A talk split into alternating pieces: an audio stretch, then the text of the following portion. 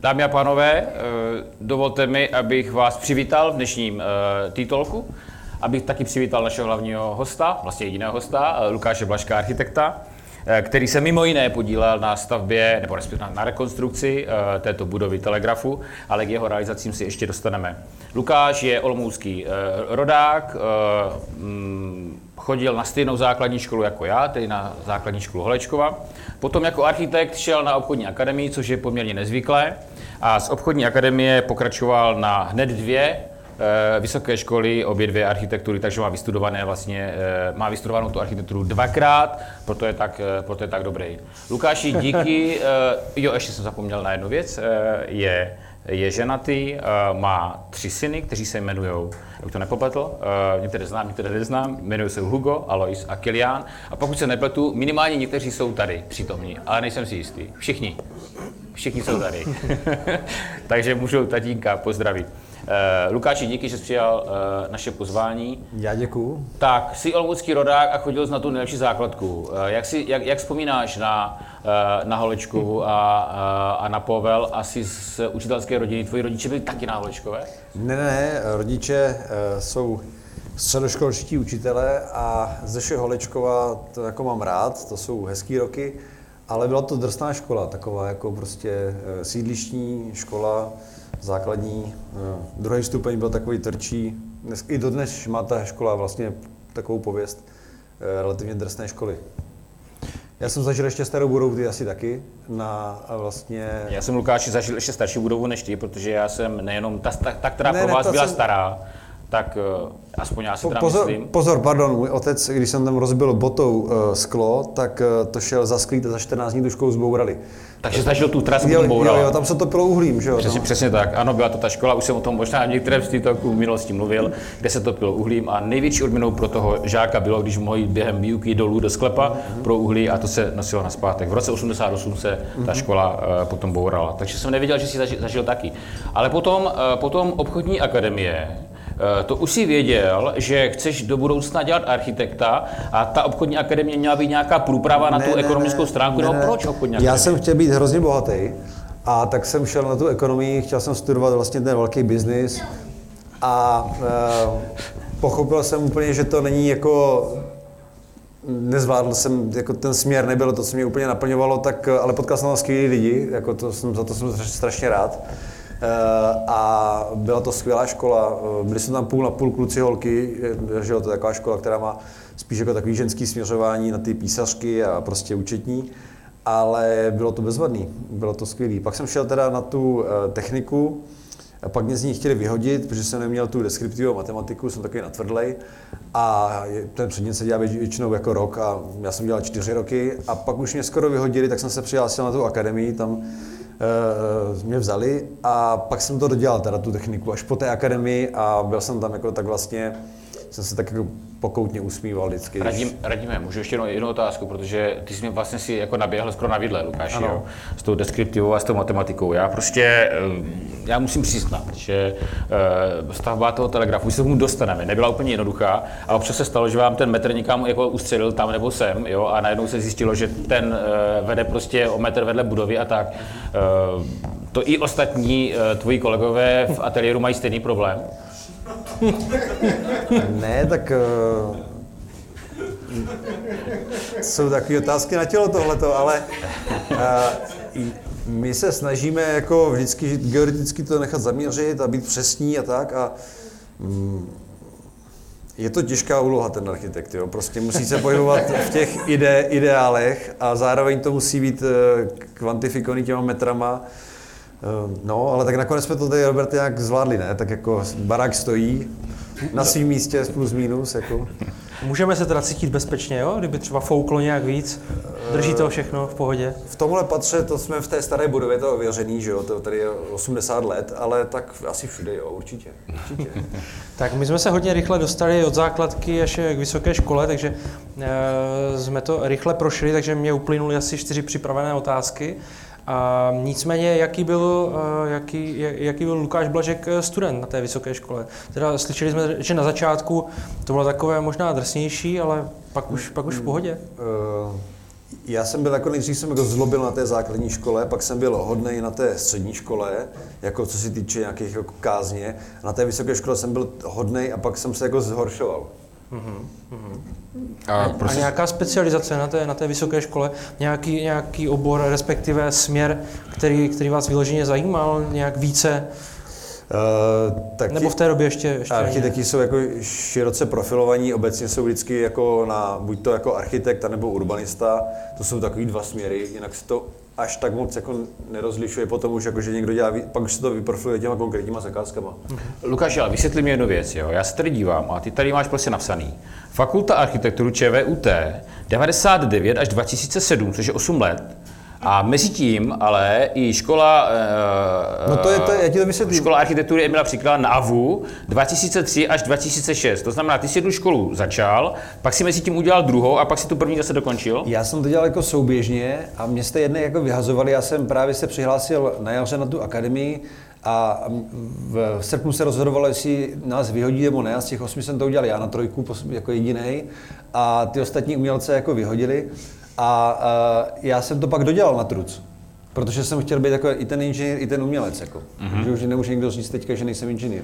Vzpomínáte si na vaši první realizaci, první zakázku, kterou jste dělal v tom reálném praktickém světě po škole? Nebo bylo to ještě při škole třeba? Na, na škole my jsme si založili s, eh, se spolužáky, byli jsme čtyři, dělali jsme eh, soutěž, byli jsme třeba po prvním kole na novou fakultu architektury první jo, v tom, eh, v tom, v té soutěži, bylo to jako úspěch, ale, ale jako mm, mí- mí- míříte jako, jaký to je vlastně se dostat z toho papíru k těm Přesně, cihlám, jo? přesně, přesně.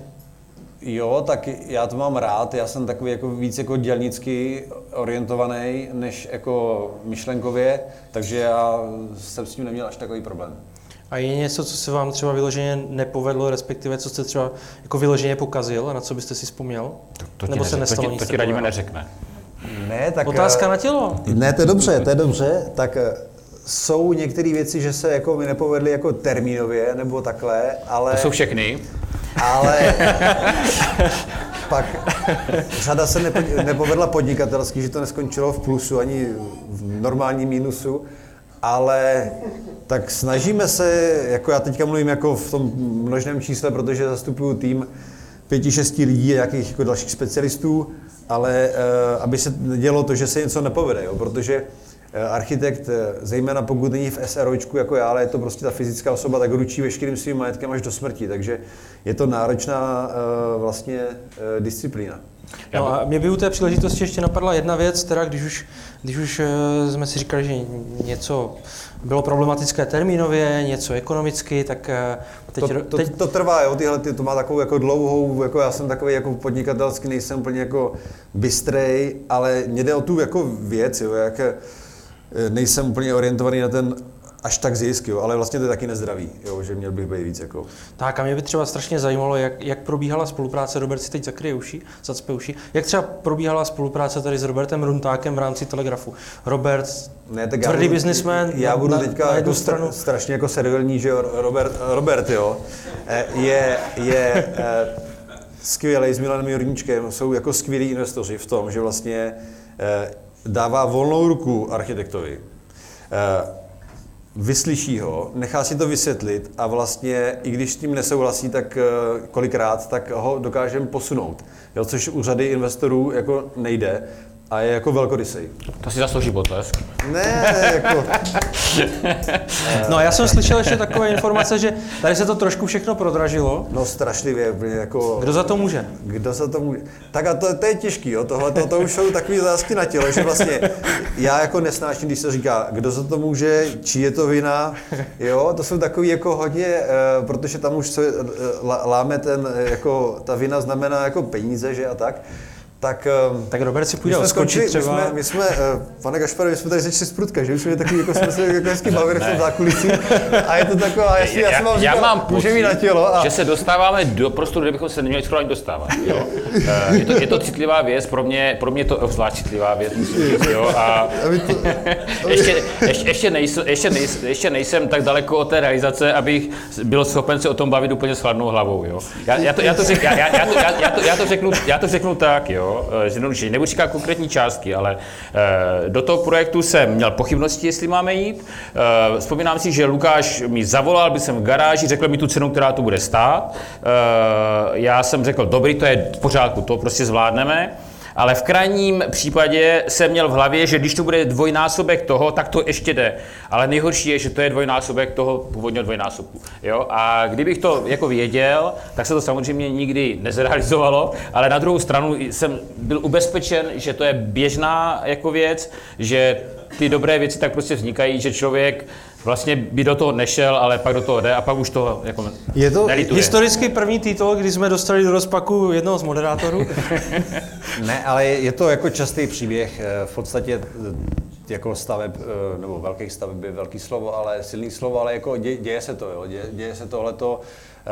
Jenom vysvětlím, proč to tak je. Každá z těch věcí, co tady jako vzniká, tak je trošičku artová, trošičku má víc péče, není to typovka, vyvíjela se složitost. Tak, eh, pánové, my jsme fakt nasadili strašně pekelně rychlý tempo a prodali jsme teďka za 10 minut eh, moc oblastí.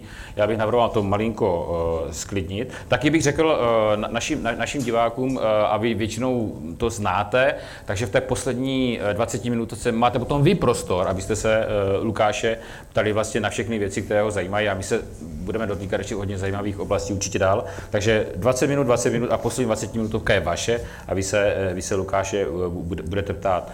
Lukáši, eh, já se ještě přeci jenom na, chvilinku vrátím eh, do minulosti a pak se možná posta, posta, dostaneme do toho veřejného prostoru. Eh, ty jsi ještě, kromě toho, že jsi Olomoučák, byl z Praze, ty jsi byl i v Ústí nad Labem. Jak, prosím tě, to zase taková další věc, jo, obchodní akademie a pak Ústí nad Labem. Co Olomoučáka, prosím tě, dotáhne do Ústí nad Labem? Tak ono to není úplně jako pro mě cizí prostředí, protože táta je z Ústí nad Labem, ale my jsme to Ústí nad Labem eh, s mojí tehdejší přítelkyní, dnešní manželkou, eh, vlastně hledali jsme nějaký jako dobrý bydlení. Mm-hmm. Ústí nad Labem, rozumím. A jako tam nám to přišlo hezký, tak já jsem jednou jel jako na sever vlakem, vystoupil jsem asi ve třech stanicích a pak jsem se šel zeptat, tam byly takové fabriky, jestli tam ty kanceláře jsou volné a bylo to za dobrou cenu. A tak eh, jsme tam potom eh, se začali nastěhovávat a tam třeba na té chodbě najednou bylo stanoviště psovodu, tak tam spal pes, tak je vlastně to byla taková smutná, ale nakonec to bylo hrozně hezký období. Vydali jsme v rozpadlé fabrice, továrna na sodu, to naso. A mm, je to tam jako hrozně poetický, jako bydlet v té továrně, kde když člověk nemá, neměli jsme teda sprchu, tak jsme měli takový jako stůl a na tom stole byla taková miska nebo vanička um, ze sprchového koutu a museli jsme se takhle polívat. Když jsme se polívali, tak se zapalili okna a ty dělníci nás neviděli, jak jsme tam nahatý a tak jako na tom dlouře, když se posunovalo, tak to bylo takový jako fajn. A to už existoval ječmen, nebo to ještě eh, ječmen neexistoval? To je, ječmen vznikal. My jsme byli nejdřív L8 s těma kamarádama, tam jsme se pak jako rozešli a e, tak jak jsem jako dospíval, tak jsem se potom jako oženil s tou Evou a e, založili jsme si e, Ječmen Studio, to jsme vymysleli ve vlaku, že to byl Ječmen, ještě jsme, měli, ještě jsme byli Koukol, jako plevel v obilí a takový jsme chtěli být jako, že to je poetický název, že to není to písmenový označení, jako třeba, já nevím, Předtím jsme byli L8, ale uh, řada architektů bylo jako písmenama, písmeno a číslo. Tak jsme chtěli být něco. A ječmen je vlastně k té hané taková jako zásadní věc. Ječmen je velmi kultivovaná plodina. Když se jde tím ječmeným polem, tak to má ty fousy, tak to může člověk hladit. Tak jsme chtěli být takový jako místní. A takže zakladatelé vlastně ječme, ječmene, ječmene, ječmenu eh, jste, jste vy dva. Jo. Dneska vás tam je eh, více, pět nebo šest. Mm-hmm. Berete? Berete do svého týmu další Hledáme, hledáme talentované architekty, absolventy nebo lidi, co to baví a máme hezké úlohy. Jsem za to hrozně rád, že jsem v regionu, kde člověk po té škole hnedka si žádné na velké úlohy. Jo. Já vždycky nebo se snažím, když jsem třeba v nějaké eh, diplomové komisi, tak se snažím říkat těm lidem, ať se vrací do regionu, protože ty sídla, jako je Brno, Praha, mají eh, jako spoustu, jo, tam prostě eh, je, tam je přetlak a naopak si ty talentovaní lidi co nešáhnou na to, co by si šáhli tady v regionu a co bychom potřebovali tady jako zlepšit. A Lukáš je pro architekta, vy jste tady, vy jste poměrně renovovaná kancelář, máte za sebou několik cen za vaše realizace, k tomu se dostaneme. Je pro, řekněme, kancelář, která sídlí v krajském městě, je třeba jednoduché, nebo je to i vaše ambice, třeba se dostat k nějaké zakázce větší někde v Praze nebo, nebo v Brně. Máte ty ambice, nebo mm. vám spíš stačí dělat ty věci potom venkově a dělat je kvalitně? Já jsem rád, že teďka vlastně nemusíme nikam jezdit, máme spoustu práce v Olomouci, Sochorovi kasárna, Šibeník, eh, Telegraf teďka skončil, eh, celou řadu jako interiéru kateřinskou jsme teďka dodělávali, nebo doděláváme a v podstatě já nemám ambici eh, dělat ty věci v Praze, pokud to není třeba jako nějaká jako těžká zakázka, že se snažíme mít teďka jako, máme pěkný zadání a děláme jako ty věci jako, už jako komplikovaný, těžký, že už jsme takový jako dospělejší. Tak Nemám ještě, ambici. ještě k těm eh, Sochorovým kasádám, uh, řek, teďka řeknu, já, to samozřejmě hostem si ty, ale toto musím říct, to dobrý zážitek.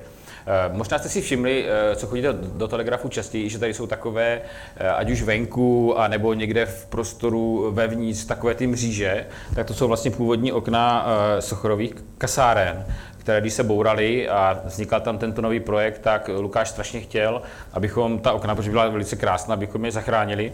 A takže mě na to jako přemluvil a my jsme tři roky nebo tak měli někde uskladněný. On mě teda přemlouval, ať zachráníme i ten dráhový jeřáb, který má snad 50 tun nebo kolik, ale to jsem teda řekl, že nevím, jak bychom to převáželi. Eh, eh, Lukáši, jak skončil ten jeřáb, nevíš, je? Eh, no ve šrotu skončil. Teďka se mi nepovedlo zase přemluvit investora na naší beníku na velký portálový jeřáb, který taky skončil ve šrotu, ani hák nevydržel, ne, neodolal. Byla tam teďka skvělá party v té v hale. Jo, jo.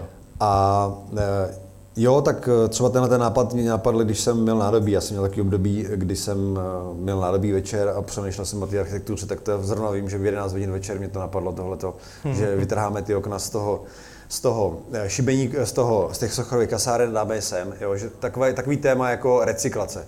To vlastně hmm. modrý ateliér, teďka, ve kterým sídlíme, tak je taky takový téma jako recyklace, znovu používání věcí, který jsou fajn, ale samozřejmě tam jako, jako velká pracnost, jo. Dá to jako zpátky dokupy, dá to do nějakého smyslu plného, že to není muzeálně vystavený, ale že to je funkční, což je docela těžký. Tady ty okna jsou původní, co jsou na fasádě a ty, co jsou použity nahoře, jsou z těch kasáren, ale samozřejmě víš, že to dalo hodně práce, otryskat, pozinkovat, srovnat, vyklepat.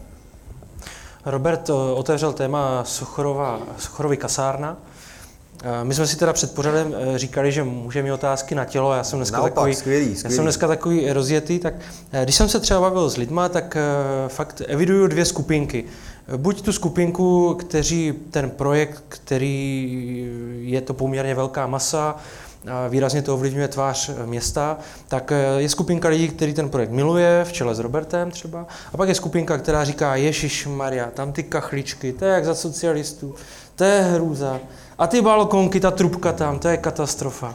Tak eh, co eh, autor této myšlenky a vůbec toho projektu?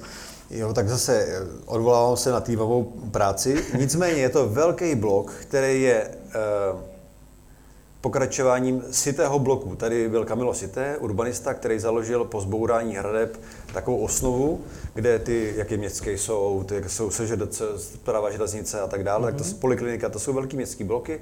My jsme si udělali analýzu zastavěnosti a vlastně je to zastavený stejně jako ty městské bloky, možná kousek míň. I výškový plus minus je to stejný. A otázka na ten výraz té budovy, tak je to takový pevný blok, který vlastně dělá úhelný kámen, který, eh, kde se rozděluje třída svobody a třída kosmonautů. Je to taková kulatá masa, kde se to vlastně ty, kde končí ty třídy.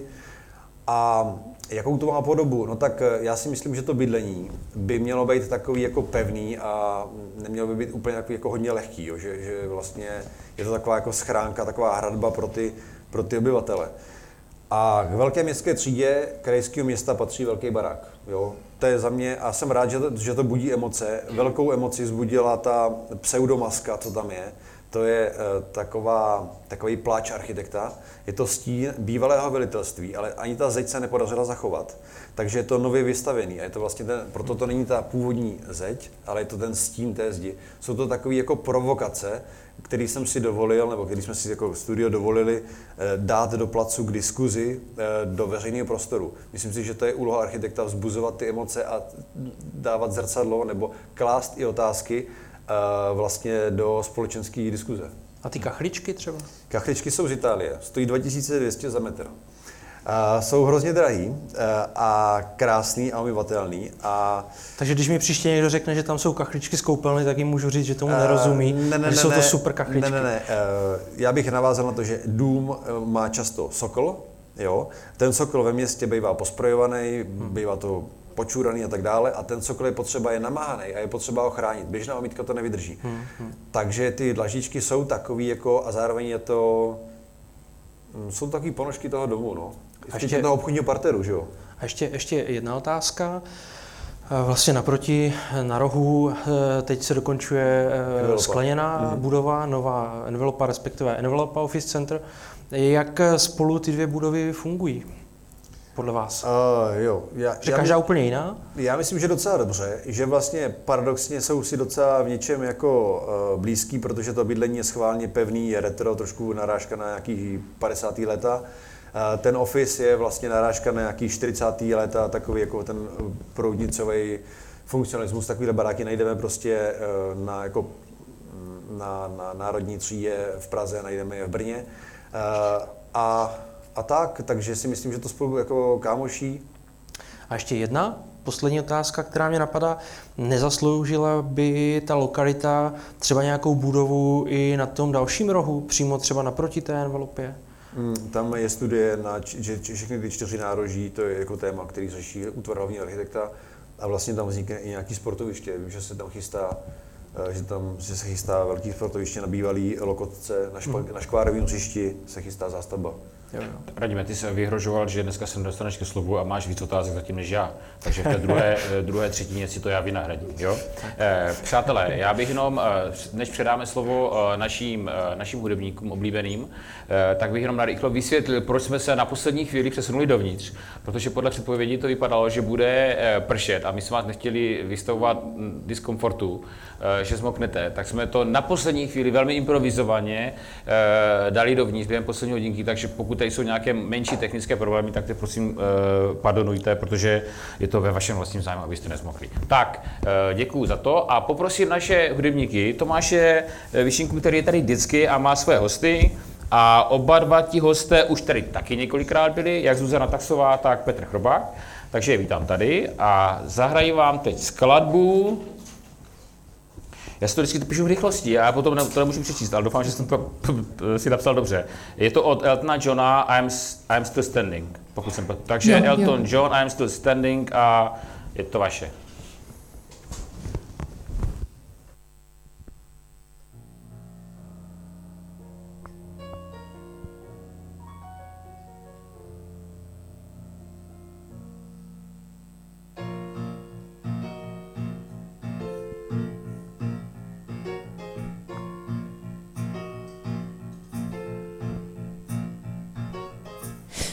Never know what it's like. Your blood like a winter freezes just like ice. And there's a cold, lonely light that shines from you. You whine like the wreck you hide behind the mask you use. And did you think I took ever win? Well, look at me, I'm a coming back again. I got a taste of love in a simple way. And if you need to know I'm still standing, you just fade away. Don't you know I'm still standing better than I ever did? Looking like a true survivor, feeling like a little kid. And I'm still standing after all this time. Picking up the pieces of my life without you by my side. I'm still standing, yeah, yeah, yeah. I'm still standing, yeah, yeah, yeah. Once I never could hope to win. You're starting down the road, leaving me again. The trees you made were meant to cut me down. And life and love and love's a circus. You'd be clown by now. You know I'm still standing better than I ever did. Looking like a true survivor, feeling like a little kid. And I'm still standing after all the time. Picking up the pieces of my life without you by my side. I'm still standing, yeah, yeah, yeah. I'm still standing, yeah, yeah, yeah.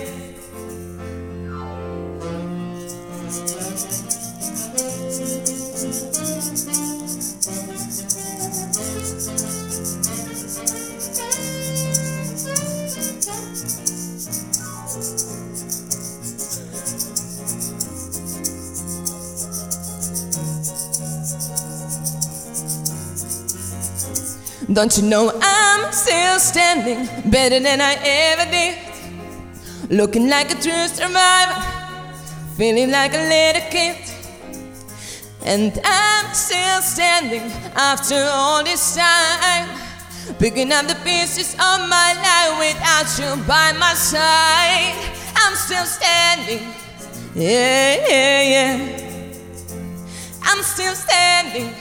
Yeah, yeah, yeah. I'm still standing. Yeah, yeah, yeah. I'm still standing.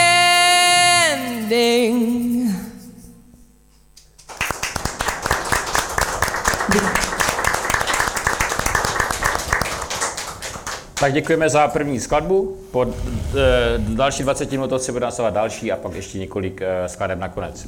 E, Lukáši, my jsme e, v, na konci té první části e, už se začali bavit o nějakých jako konkrétnějších věcech, o těch sochorových kasárnách, nebo co tam dneska stojí. E, vy jste těch realizací e, Volomouci e, měli, e, měli více. E, já by, mě by zajímalo, na kterou z těch věcí, co jste udělali v Olomouci, konkrétně v Olomouci, eh, si momentálně nejvíc pišný.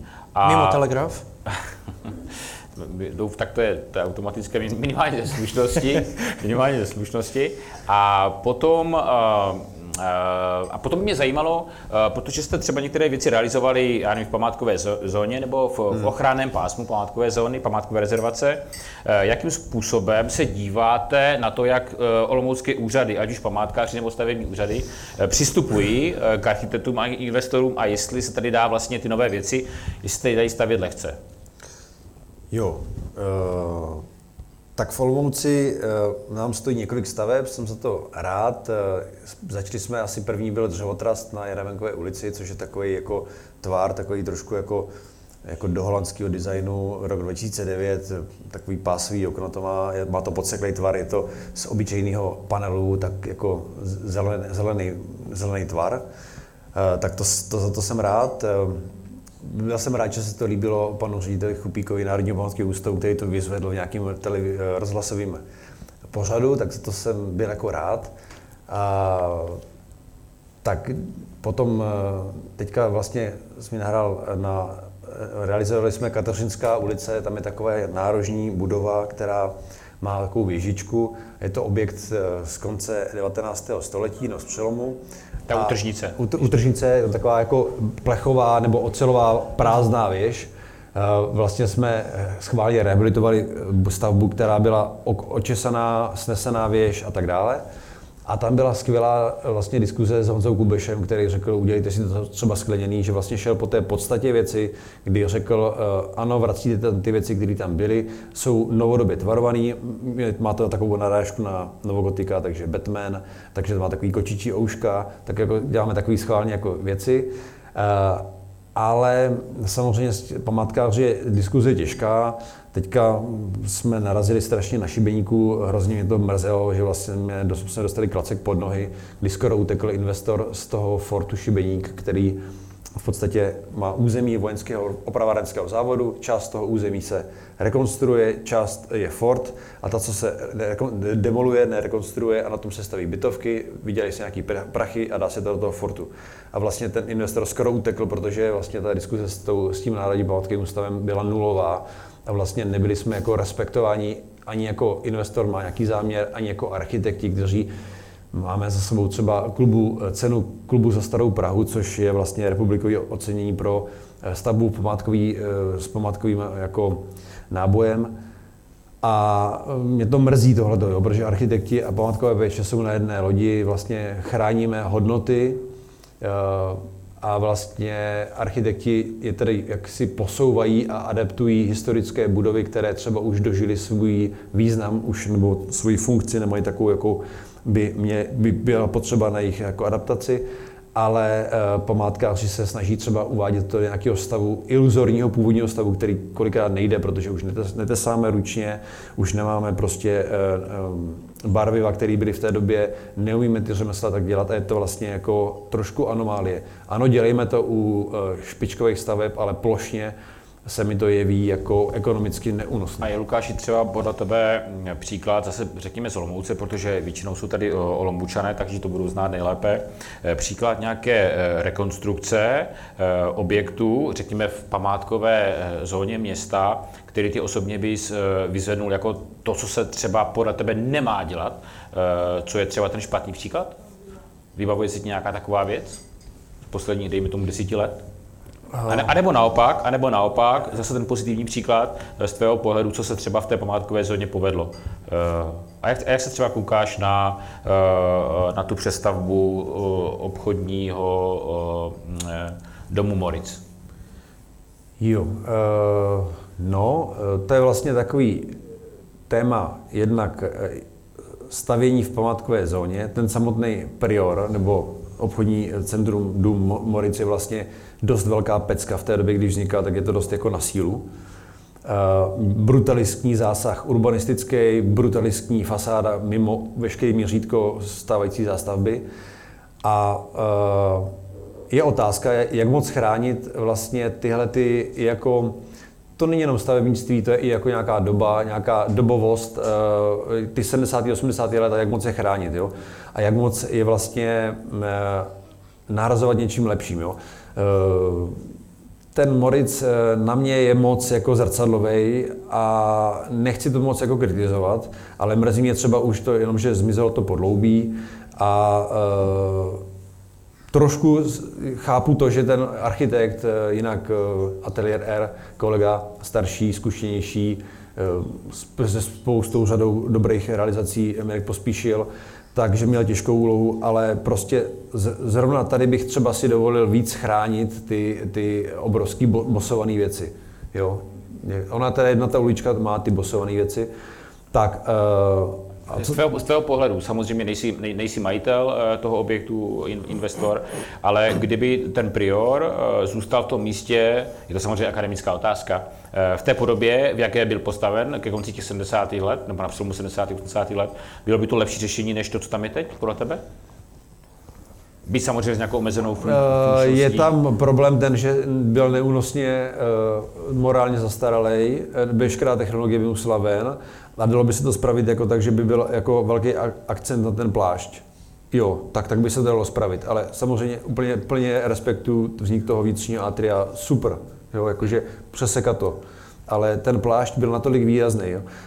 V- Československu byla celá řada eh, realizací eh, obchodních domů, že jo, které byly v centru a to byly prostě Růžena Žertová, zásadní architektka, která to dělala v Pardubicích, Prior, v Ústí nad Labem, eh, Labe, Kotva. Že jo, to jsou takové ikonické jako stavby, které byly neměli jenom jako stavební kulturu, ale měli v sobě i jako nějakou jako společenský náboj. Jo. To byly takové chrámy té doby eh, jako spotřeby a tak. No. Jako otázka je, co dneska stavíme na krajích města na orné půdě. Jo. To je taková jako daleko eh, hodně nepříjemný zrcadlo. A za, a za tebe pro, pro mě Radíme, ještě jedno, jedna otázka, eh, když už jsme teda zase trošku skáčeme, ale jsme u, u, těch, u, u těch obchodních center, z tvého pohledu lepší šantovka postavená v centru, než něco na, na poli Jo, určitě. města? Za mě určitě jako takhle kolem měst jsou názory, že kolem měst, ne z mojí hlavy, ale jsou názory, že by se měla fixka, fixkou čára kolem města a to město by se mělo vlastně jako zahušťovat jo, a ne, nerozbředávat se do nekonečné periferie, která je strašně složitá na obsluhu jo, sítě. Tak a když jsme u toho zahušťování, tak to mi vlastně volně nahrává na moje další téma a oblast, a to jsou výškové budovy. Možná bych začal, možná bych začal v Praze, než se dostaneme do Olomouce, ale teď, teď třeba nedávno eh, jsem sledoval návrh eh, paní architektky Evy Jiřičné na, na Žižkově, mm-hmm. nějak tuším 100 metrové, 100 metrové z mého pohledu velmi zajímavé mm. stavby, které teď ale jsou ve stádiu, když tak mě opravte, že nějak UNESCO protestovalo proti tomu a vede se vlastně debata, co dál, mm. protože samozřejmě tak, jak eh, to třeba po, požadovalo UNESCO snížit, a teď nevím, jestli na 60, mm. tak už zase to nedává smysl proporčně a tak, mm. tak eh, není, není to třeba zrovna v příkladu té Prahy eh, toho návrhu paní Jiřičné, není to velká škoda? Eh, Výškové budovy, eh, že jo, je taková obecná, možná jako taková jako, to je výkřik, jo, ale že v Evropě se staví mrkodrapy pro formu a pro demonstraci jako síly nebo prosperity té firmy A v New Yorku nebo v, v těch sídlech, jako je Šangaj, tak je to prostě nutnost. Jo? Ale tak to je, tím bych začal. A jinak výškové budovy v Olomouci, jako proč ne, akorát bych to nedělal úplně jako eh, v centru, když v centru, úplně v centru, nebo v zóně, tak eh, opravdu jenom jako tu největší kvalitu. Věc, která je srovnatelná, špičková věc, která je jako prostě, kde bude 15 staveb na světě v desetiletí, tak a jedna z nich bude v Olomouci, bude to mrakodrap 200 metrový v centru města, tak ať to tady je, ale musí se to jako obhájit, jako, že to je dobrý, jo? Ne, nedělejme tady jako import druhořadýho Benoje, eh, který mu nerozumím, jako. Už jste se dostal rychleji do Olomouce než já. No, a ta já Eva Jiřičná a. Žiž, Ži, Žižkov? Eh, já mě, tam je raketa, že jo, tak ta už tam jako je a ta je tak velká, že si myslím, že nějakých kolik pater to, to neoslabí. No. A eh, zase Lukáši, úplně hypotetická otázka. Kdyby eh, investor Redstone nebo pan Morávek přišel před deseti lety za, tebou, že chce postavit eh, 150 metrovou budovu v tom místě, ve kterém ji chce postavit, tak bys tuto zakázku přijal? Eh, no, to je, to je otázka taková těžká. Eh. No, nevím, snažil bych se mu to vysvětlit, že ne, protože eh, no, snažil bych se mu vysvětlit, že ne, ale, ale vlastně teďka to je těžká otázka pro architekta. Těžká otázka pro architekta. A z jakého důvodu teda ne? Eh, no ne, kdy, já jsem názoru, jako že u toho, je, to jsou těžké otázky tady.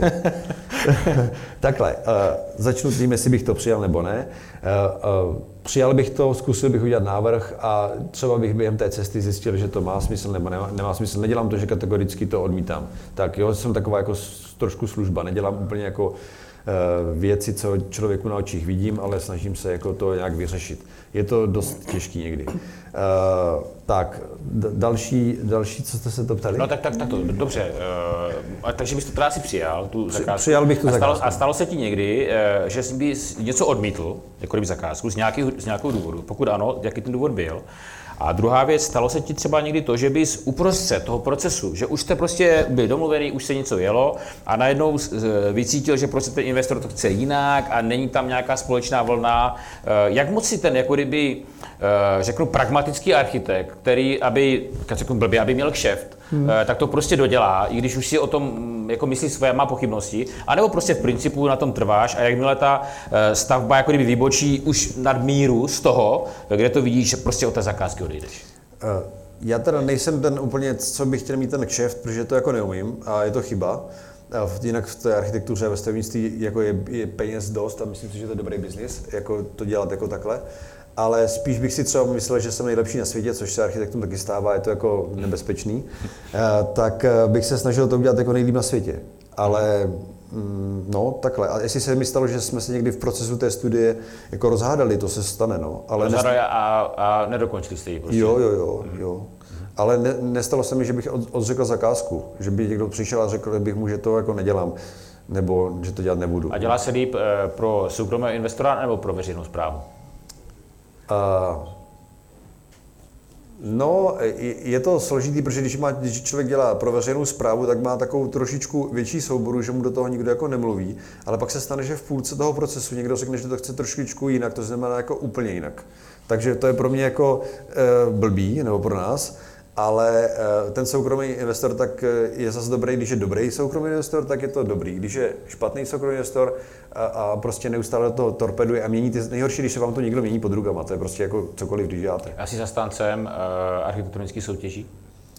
Jsem zastáncem architektonických soutěží, eh, v Olomouci máme velkou absenci, ale ne za každou cenu, jako je naivní, jako si myslet, to jsem si myslel třeba po škole, že se bude soutěžit každá hasičárna, každá škola na venkově. To je tak složitý administrativně jako udělat, protože ta soutěž musí být regulární podle komory a to je těžký jo, to udělat jako dobře. A ten, kdo se, sou, se zúčastní neregulární soutěže a je členem komory, tak toho škrtnou, nebo jde před soud. Takže A- je to složitý. A ještě, ještě jedna taková otázka, teďka to tak ze samopalu eh, malinko eh, střílím. Eh, Mně se strašně líbí eh, vaše, eh, váš ateliér, za který jste taky zí- získali Nevím, jestli jste získali Grand Prix architektů, nebo... Ne, nebo tu- to byla tu- za- to klub byla za Starou Prahu, jo, jo. To byla za Starou Prahu, pře, pře, přesně tak. Eh, Mně se na něm líbí, eh, že eh, perfektně vypadá a je i za dobrý peníze, hmm. protože vidím, že i architekt, když chce a jsou to jeho peníze, tak umí postavit ty věci docela levně. Ale když to, když to, platí, když to platí někdo jiný, tak vě- většinou uh, mám prostě pocit, že ti architekti na, to, na ten pláč těch investorů vůbec jako nehledí. Uh, jak se na to díváš nebo díváte u vás v Věčmenu a to, že vám prostě někdo napíše, to chce levnější, znamená to, že se nad tím zamyslíte, nebo vám to úplně jedno? Ne, tak jako v, tady v tom regionu si člověk nemůže dovolit to, že řekne, uděláme to tady lesklý a bude to dlouhý skla 18 metrů a budou tam stěrače. To, to tak nejde. Jo, v, v tom regionu jsme tepaný neustále cena, výkon a snažíme se do toho stavebnictví běžného vpašovat architekturu. My vlastně jsme dělali vše, nebo děláme všechny stupně projektové dokumentace a tam na začátku jsme 10 let, nebo teď už se živíme jako architekti, jo, ale jsme vpašovávali často tu architekturu do běžného stavebnictví. Jo, a jinak se zabýváme tohoto otázkou ceny. Samozřejmě třeba tady je teďka nám příjemně, ale v tom uh, oceněném baráku, v tom modrým, je tam jako teplo. Jo. Holky tam chodí tak jako na lehko, je to dobrý, ale prostě uh, je tam vedro, protože jsme šetřili. Jo, tady jsme tak nešetřili a takový teplo tady není. Takže ono to je spojený jako funkce. Jo, tam je hodně estetiky u nás. U nás je hodně estetiky. Mě by, mě by zajímalo, um, kdybyste měl třeba říct uh, i, nebo eh, obecně, jo, třeba tři zajímavé realizace v Olomouci třeba za posledních 5-7 let, jo, i samozřejmě od konkurentů, které, Jo, jo, které by to byly? Jo. Uh, tak uh, líbí se mi, uh, co se mi líbí tady, tak uh, ne, ne, ne, ne, ne, ne, ne, to je, to je prostě, to je, to je slabý tohle, když ten architekt, to, to jsem zaskočený teďka trošku, ale co se mi jako líbí, tak Teď si momentálně nespomenu. Teď si, mo- líbí se mi horní náměstí, jak je předlážděný. Jo, bez, bez těch stromů. To mi přijde jako dobrý. A teď, když se tam navrátí, tak klidně mi je kousek dál, ale ten způsob, jak je to předlážděný, že vlastně je vystavená dlažba, vystavený stopy, staré tramvaje, která tam dříve jezdila, orientace uh, té dlažby akcentovaná těma, těma věcma, dobrý. Ty skvělé pláty na zimu, že? Který kloužou, ale tak uh, líbí se mi vlastně od, od háža vlastně tyhle ty věci, tahle ta vrstva. Uh, od místních, určitě se mi líbí Tomáš Pejpek, uh, Vila na Sile je skvělá za mě. Uh, no, tak jsou tady jako věci, které jsou dobré. A nějaká budova nebo místo, které třeba má velký potenciál a vy byste třeba úplně viděl, jak by šlo změnit a třeba se to neděje?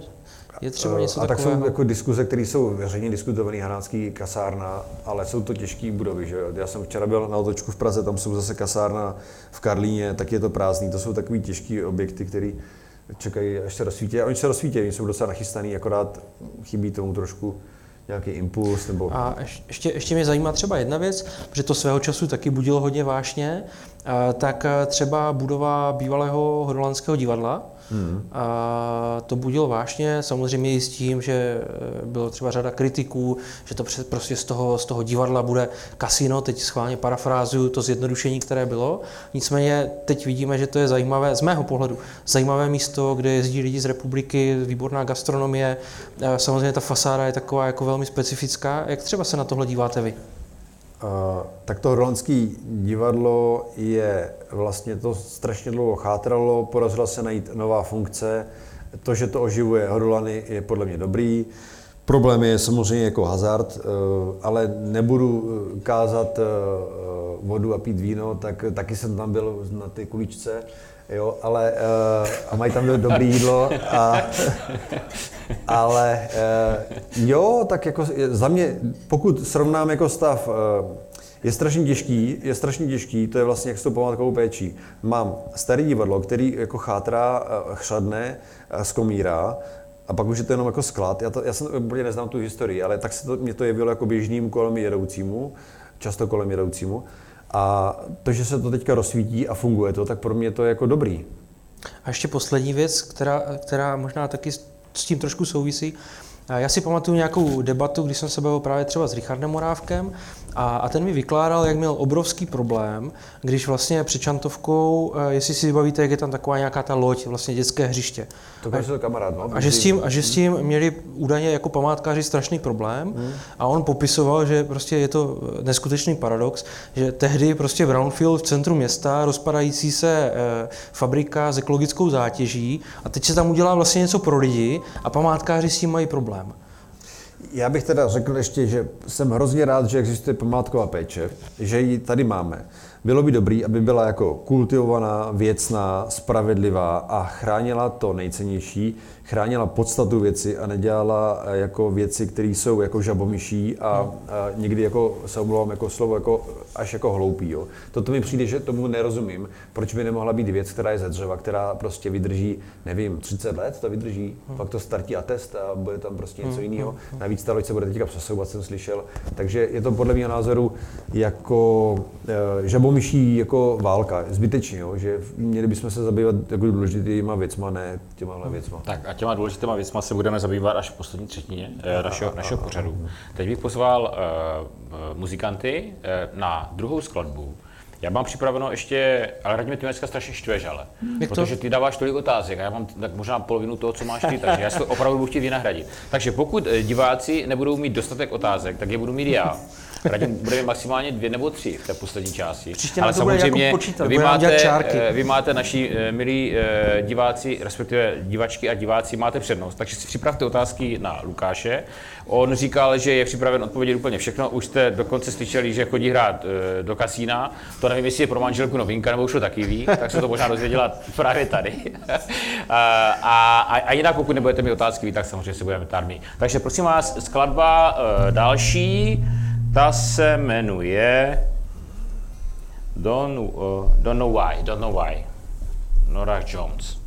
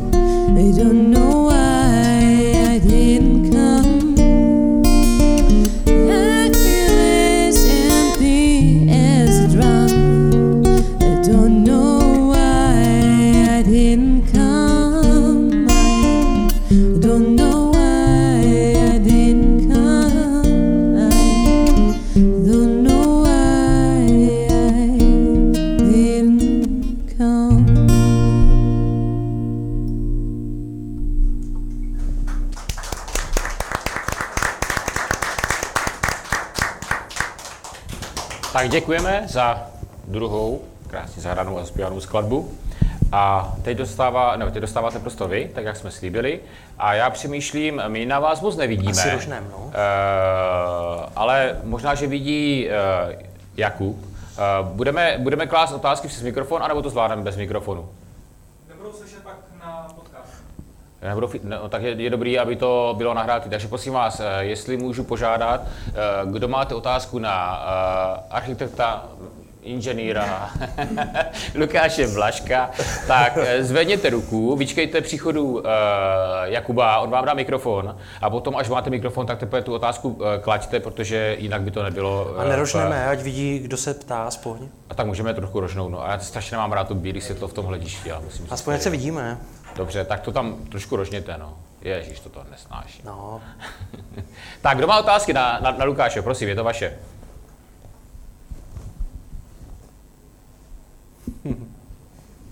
Eh, Ne, my tady, prosím vás, to jsem vás, to, to jsem vás zapomněl upozornit, dokud nevymyslíte a nevygenerujete 30 otázek, tak vás nepustíme ven. Takže kdo má první otázku? Eh, ne, fakt se ptejte, ten Lukáš vidíte, že je úplně na pohodu a odpovídá velmi příjemně. Tak, už jsou tady první hned dva. tři. Tři dokonce. Dobrý večer. Já bych se chtěl zeptat pana inženýra, protože si myslím, že neodpověděl na tu otázku, co je jeho nejoblíbenější realizací v Olomouci. Ono to už zaznělo, jako čeho si nejvíc váží na, své, na svých realizacích v rámci Olomouce. A on zmínil ten dřevotras, tak jsem nepochopil, jestli to byla odpověď, anebo jestli je tam ještě něco jiného. já jsem, děkuji za to, to. Já jsem začal a nejoblíbenější realizace v Olomouci, to je jako když se mě zeptá někdo, že jo, eh, který děcko má nejradši, tak ke každému, jo, jo, jo, jo, jo. Tak to je složitý, jako eh, ten dřevotras to mám jako velkou eh, eh, vazbu, protože to byl průmyslový areál, já rád dělám tyhle ty průmyslové věci, tu industri, industriální stopu ve městě.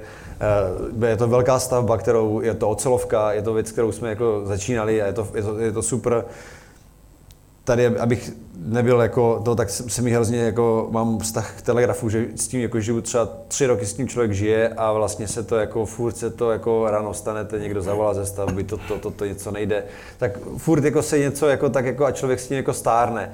Jo, třeba když jdu na dolní Moravu, tak eh, jak tam se nerekruju, tam se koukáme na všechny ty okapy, jestli to otýká nebo neotýká, eh, tak jsem z toho takový jako nešťastný. A tam právě řešíme, jestli bych to dělal jinak, ty detaily, jo. Takže ne, Takže Lukáš, já jsem to pochopil tak, že dřevotrast, na ty jsi hrdý a z telegrafu stárneš. Ne, ne, ne, Telegraf mám rád, ale spíš se mi jedná o, o to, že, mm, že mám rád. Snažím se mít rád všechny své stavby, velmi oblíbený mám rád Telegraf, teda velmi oblíbený mám Zootrast a eh, Telegraf mám rád, akorát, že je v procesu pořád. Je- je v procesu. Jsme v procesu, ještě to není úplně jako hotový, skoro už jako 90 x procent. Tak další otázka.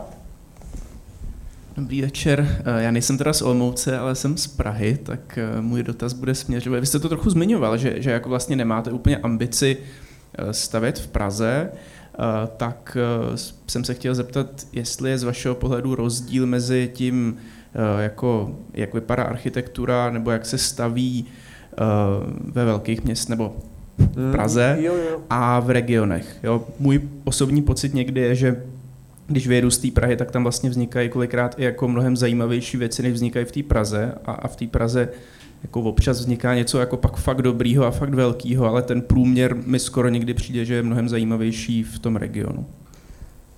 Díky. Děkuju, to je výborná otázka. Ehm, Takhle, jo, tak eh, v tom regionu je, zaplať pámu vznikají teďka jako dobré stavby. Moje ambice je si stavit v Praze nebo nestavit v Praze nebo v těch velkých sídlech, jako samozřejmě, že jsem nějak jako vnitřně ambiciozní a když mi někdo řekne, pojď udělej mi bytovku nebo uh, udělej něco v Praze, tak to budu dělat rád a jenom říkám, že to nevyhledávám, protože jsem jako eh, provozně nejsem nachy- nachystaný na to, abych dojížděl třikrát týdně, otáčel Prahu. Eh, A myslím si, že vlastně to stavění hodně podobný. Já jsem eh, velmi ve vřelém kontaktu se současnou generací pražských realizujících architektů. Eh, Jsou to moji spolužáci. Včera jsme měli večírek na Beňském ostrově, eh, super, v zahrádkářské kolonii. A třeba kamarád teďka realizoval Břislavku, eh, velký prostě komplex, dělal to 9 let a je to jako spolubydlící z koleje, jako velmi blízký kamarád. A uh, jenom si myslím, že opravdu uh, se dá stavit dobře jak tam, tak tady. Ty příležitosti jsou oboje.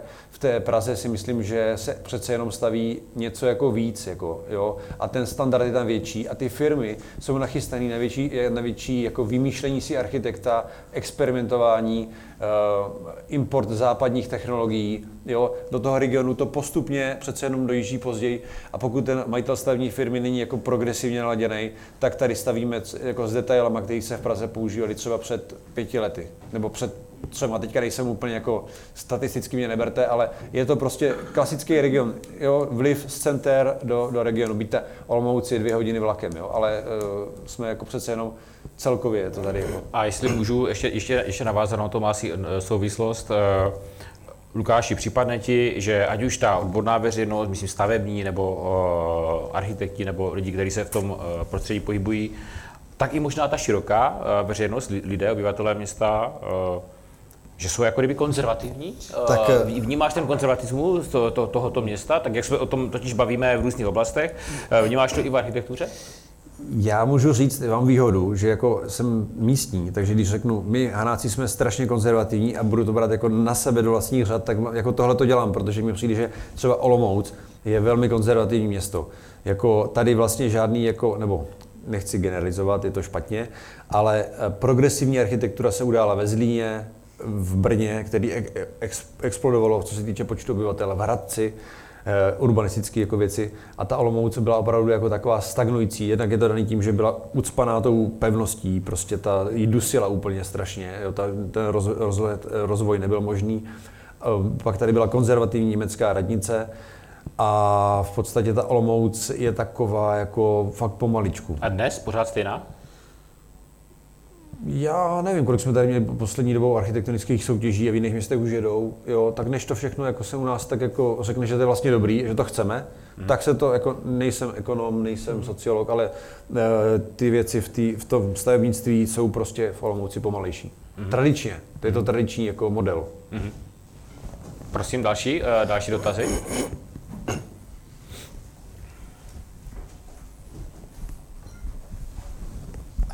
Dobrý večer.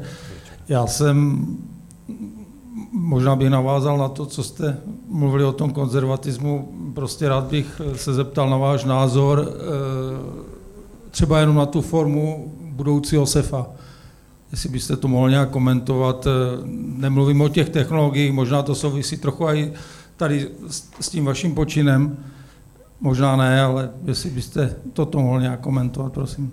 Děkuju, to je taková široká otázka, si myslím, protože to SEFO je vlastně, eh, má to několik rovin, jo.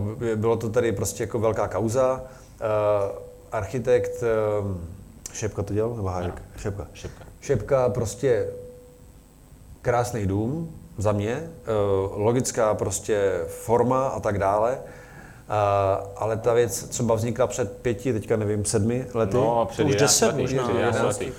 A vlastně i takovéhle jako radikální věci chtějí třeba revizi, jo. Uh, za mě si myslím, že by to měl jako zrevidovat, pokud nebavím se o tom, že ministerstvo kultury jako nositel nějaké jako politiky tohle to dali jako z ruky architektu Šepkovi. Uh, to jsou jako všechny věci takové organizační, teďka se jako spíš bavím o té formě toho baráku. Uh, chápu ten, ten koncept, že mám pět parcel, pět baráků, které tam nejsou, tak je postavím znovu, udělám tomu nějaký vnitřní, někde, někde je knihovna, někde je volný prostor, zakulatím tomu rohy, jako, že to má tu svou formu, ale i ten, tenhle, tahle ta myšlenka, to jsou takové jako věci, které už jsou trošičku jako starý za mě v současnosti. A co je problematický, eh, tak je trošku, že ten dům není podle mě až tak jako pro umění, ale že je sám uměním což my jsme tady měli zakázaný. A my jsme udělali pozadí pro umění.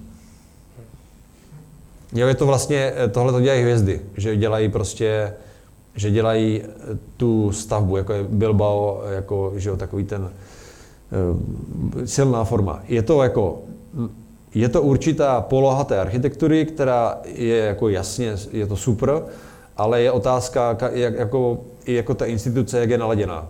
Jestli ta instituce je naladěná, jako, že to pozadí pro to umění a to umění vystavuje, anebo i ten dům je součástí té, Jo, jako samozřejmě, že tady jsme se snažili mít ten dům jako dobře, silný, zapamatovatelný a tak dále, ale není to ta, jako kdyby eh, silná forma, kdy ten dům je, jako je výjimečný, úplně výjimečný, jako z první, že prostě jdu kolem a z první je to výjimečný.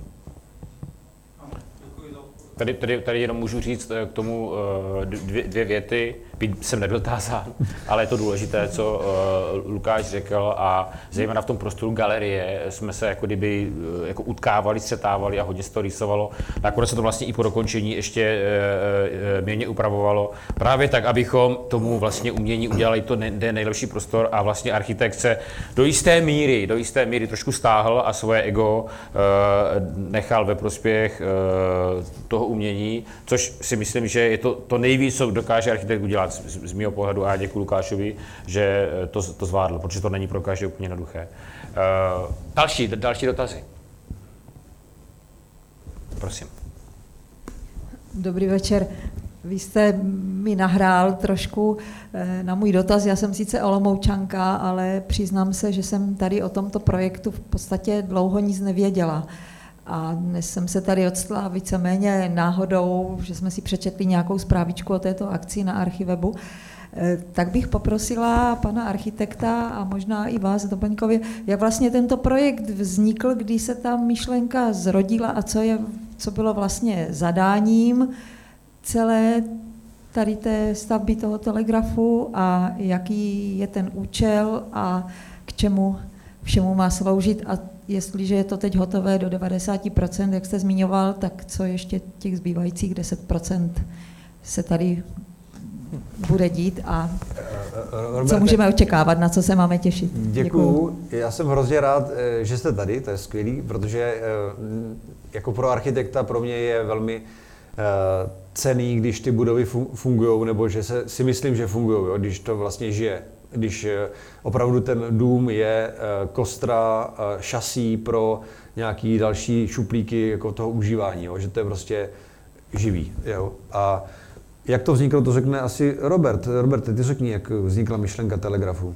Ne, Jo, nebo já to, já to zkusím teda stavebně, tak původně tohle to byl uh, třípatrový skelet, teďka sedíme už pod střechou, tady to je tvarovaný, vidíte, že to je šikmý. Uh, je to železobet, jedna z prvních železobetonových konstrukcí v Olomouci, je to uh, součástí areálu uh, továrny na telefony a telegrafy Roberta von Lieben.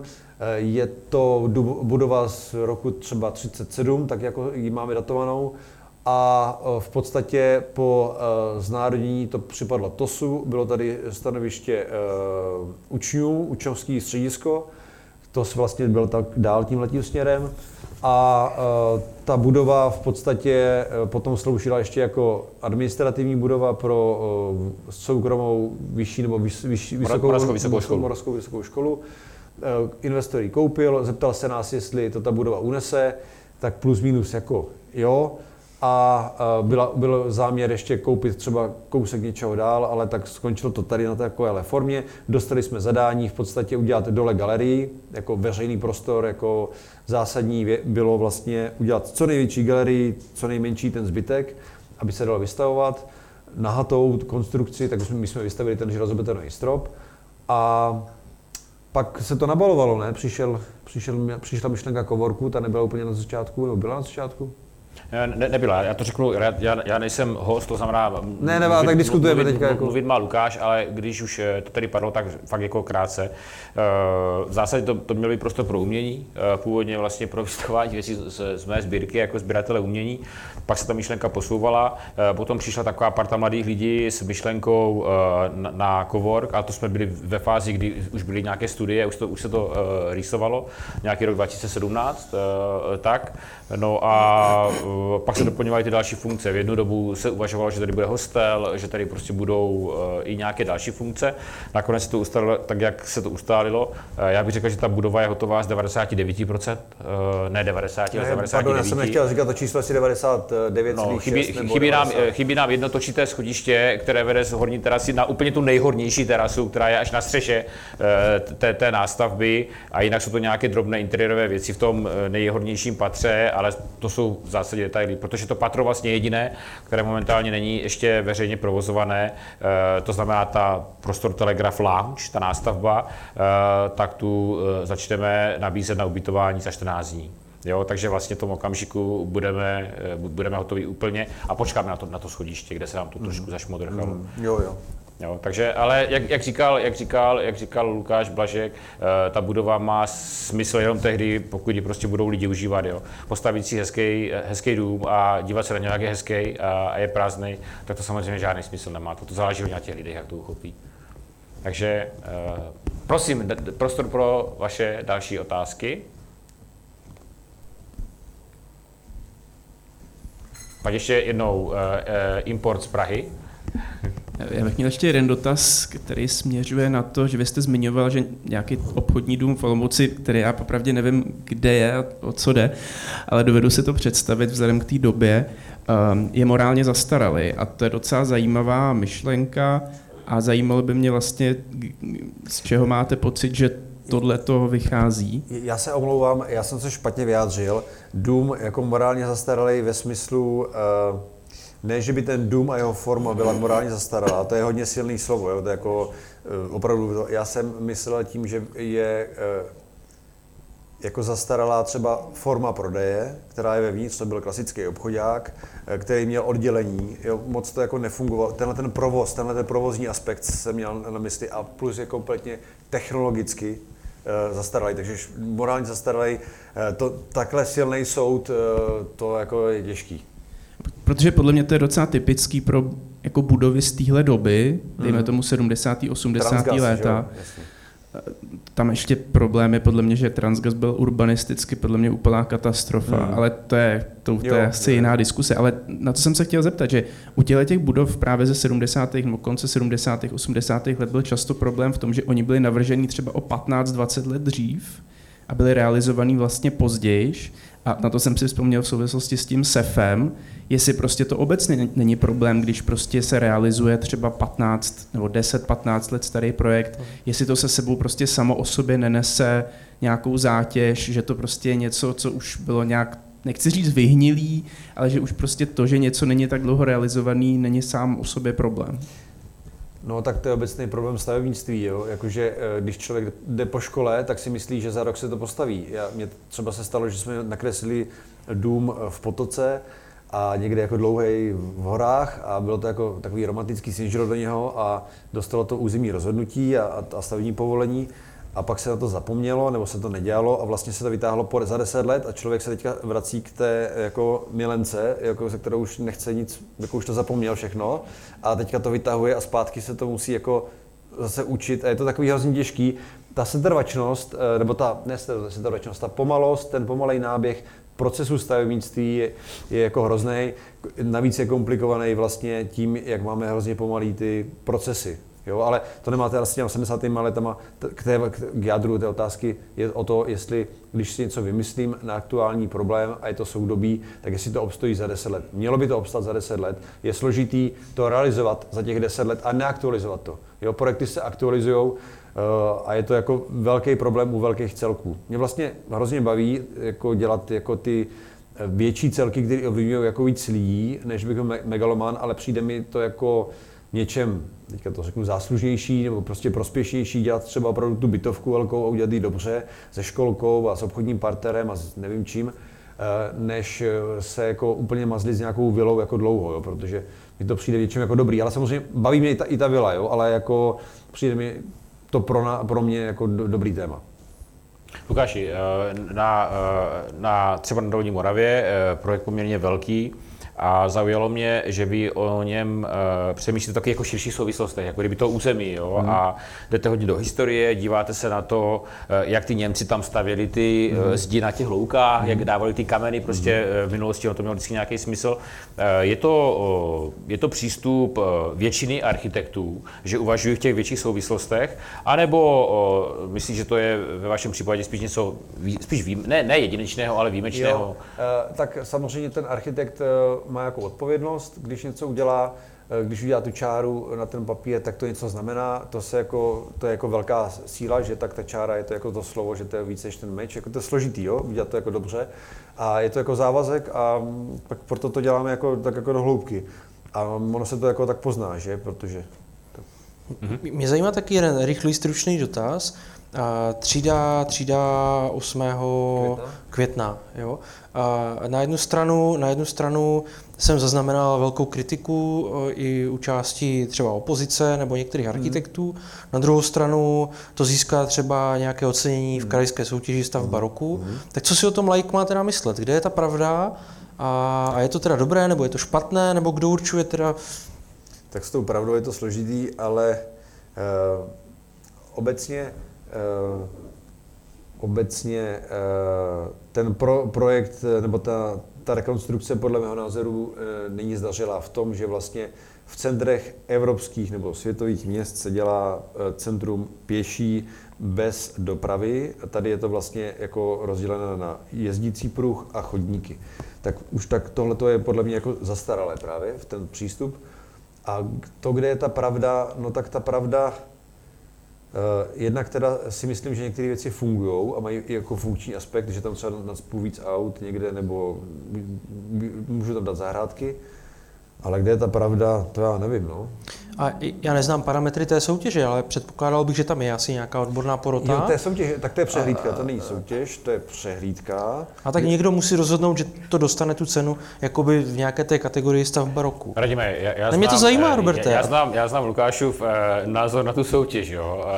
Ne, A tak já jsem, ne, já tak jsem mě byl to taky oceněný a vlastně eh, existují tady dvě, dvě skupiny v Olomouci, že jo, cena, cena Rudolfa Eitelberga, která je, je, je udělovaná spolku za krásnou Olomouc a cena stavby roku, kde, která je udělovaná hitmanem Olomouckého kraje. Eh, Jsou to takový, jako jedna je taková víc jako stavební a víc taková, jakože se trošku říká, že si to tak jako ty stavební firmy jako tak, jako tak něco a tam to je taková umělecká, kde vlastně ta umělecká scéna ocení jako mm, za mě jako nevím, no, ne, jo, nelíbí, nelíbí se Další mi, otázka na tělo. ne, není to otázka na tělo, já si, si myslím, že jako ceny jsou fajn, je, fajn něco jako získat nějaké ocenění, ale uh, zpátky k té pravdě, no tak uh, ta ulice 8. května je spravená špatně, jo, za mě. Jo. Tak to je můj názor.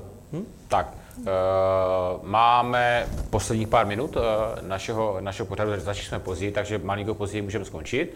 Tak ještě se zeptám, podívám se, jestli jsou ještě nějaké otázky. Vidíte, že Lukáš odpovídá celkem upřímně. Uh, byť neřekl uh, úplně to nahlas, ale... tak, takže diváci už otázky nemají, ale já ještě otázku mám a možná Ra- Radim bude taky mít. Uh, Lukáši, je, uh, co je, co je tvým, nevím, jestli to něco takového existuje, jo? Uh, nějaký sen, uh, prostě něco uh, postavit, zrealizovat, navrhnout do budoucna? O, o čem přemýšlíš, že bys chtěl? A chtěl bys si postavit nějaký ten pomník? A nebo hodně pomníků? Ne, tak já si stavím pomník, že jo, jako, že, jako s každou stavbou, ale uh, ne, to je, to, je, to je strašný, že jako pou- používá se, že architekt si dělá ty pomníky, to... Uh, architekt je člověk na straně investora, který to dělá nejlíp pro něho a uh, neměl by si stavit pomníky. Uh, ty pomníky, uh, no, No, já, já to ještě upřesním, eh, Radíme, promiň. Někteří architekti jsou velmi submisivní a hodně ustoupí tomu investorovi a všechno mu prostě splní. Jo. A pak jsou někteří, kteří mu zase, řeknu ten druhý extrém, všechno nalajnujou. Ty budeš žít takto, ty tady budeš parkovat, tady budeš chodit, ne, že půjdeš tudy, tam nemůžeš chodit, to je zákaz zakázaný. A prostě zorganizují mi ten život až do prostě od rána do večera. Eh, Ty se na té pomyslné, eh, na, na té pomyslné ose nacházíš zhruba jako kde? Já se jako tvářím jako ten submisivní uh, architekt, ale jsem na té ose eh, toho, jak mu rovná ty příbory, eh, jak má jako jíst, jo, a maskuju to jako tím, že jsem jako hodnej. To, tak je taková moje strategie. Ale uh, ne, tak architektura se trošku zvrhla v jisté části do, do sociálního inženýrství a do toho, že ten architekt vlastně jako ví všechno. Na druhou stranu je to častý, zpátky k té otázce, jestli děláme radši pro veřejný nebo soukromí investory, často se mi stává, že ti investoři třeba jako jsou školy a tak, takže to zadání, který je absolutně nejdůležitější pro architekta, je zadání. Říct, co chci a makat na tom. Nejdůležitější je zadání a studie. To zbytek je technický proces, který dopadne, nebo většinou já jako architekt couvám jenom, jo. Nejsou lišty, tam, ty, tam, to není, tam to není modrá, červená, dobrý, ale prostě to, to jádro toho, jak ten barák bude, jestli bude orientovaný celý na východ a bude končit třídou městskou, nebo bude celý jako maskovaný, hubený a zazelení, tohleto rozhodnutí je strašně důležitý. Jo, takže to je pro mě jako důležitý. A to, jestli to bude ten pomník toho architekta nebo nebude, já tak jako věřím na ty historiky toho, toho té, eh, historiky umění, nebo teoretiky umění, ale jsou to historici, kteří řeknou, tenhle ten byl dobrý, dělal to dobře a tak jako, no. A já na závěr taková odlehčená, trošku možná sci-fi otázka, ale kdyby Lukáš Blažek měl neomezený rozpočet a měl město teď v této podobě k dispozici, město Olomouc, co kde by chtěl postavit? No, tak jako asi bych, eh, to by bylo, to by bylo skvělé, jako to by se mi líbilo. Mě taky. To by se mi líbilo, udělal bych tu tlustou čáru kolem města, eh, zakázal bych potom už tam, vyplň, vyplň, vyplňovali bychom to, udělali bychom jako víc té řeky, víc zeleně, posílili bychom nějakou cyklodopravu a tak no. Takhle. Jaká konkrétní stavba třeba ne? Tak budoval bych asi nějakou infrastrukturu, jako dešťové vody a tak, a pak bych se- věnoval do nějakých jako uh, ekonomických eh, laboratoří, a, nebo tak, jak se jak se to jmenuje, inkubátory a takový bych se snažil nastartovat ty, tyhle ty věci, takovýhle předivo. Nedě- ne- Nedělal bych vůbec žádný konkrétní jako stavby, pomníky, že by musel být v- v ose každé ulici jako pilon, to ne. Takže dámy a pánové, my jsme se dozvěděli, co by Lukáš Blažek dělal, kdyby měl roz, neomezený rozpočet, což se ale z největší pravděpodobností nestane nikdy, než bychom ti to Lukáši nepřáli, ale ono taky někdy ta, ten nižší rozpočet eh, Ne, to je vy- skvělý. vybičuje k, Přesně, k lepší přesně, kvalitě, přesně tak, takže, přesně tak. eh, takže eh, ono to má tak něco do sebe. Přátelé, než se s vámi definitivně rozloučíme, já mám takovou milou povinnost vám v rychlosti, aspoň v rychlosti, eh, upozornit na nějaké nejbližší akce eh, tady v Telegrafu, takže vězte, že zítra odpoledne Urban Vibes eh, DJ Ton Jinkov, doufám, že to říkám dobře, to jméno si nepamatuji přesně si vysvětluje, tady v Atriu. V sobotu v Atriu venku film Nová šichta i s tím, i s tím hlavním protagonistou, ten přijede, bude tam potom diskuze. Eh, Ve středu promítání v kíně Kočár do Vídně, film Karla Kachyní. V pátek Urban Vibes Nick Robertson. 10. sedmiletní kino Ma- Matrix eh, v Atriu a v neděli 11. 7. Impra Tajemství mužského přechodu, to se na to strašně těším, na to se přijdu podívat, protože mám pocit, že jsem zrovna v, tomto, eh, v této životní fázi, takže to možná bude i něco pro mě. Eh, Vážené dámy a vážení pánové, děkuji Lukášovi Blaškovi za to, že si udělal dneska čas, myslím, že to bylo skvělé. Díky moc, děkuji vám a těším se zase s vámi někdy. Nashledanou.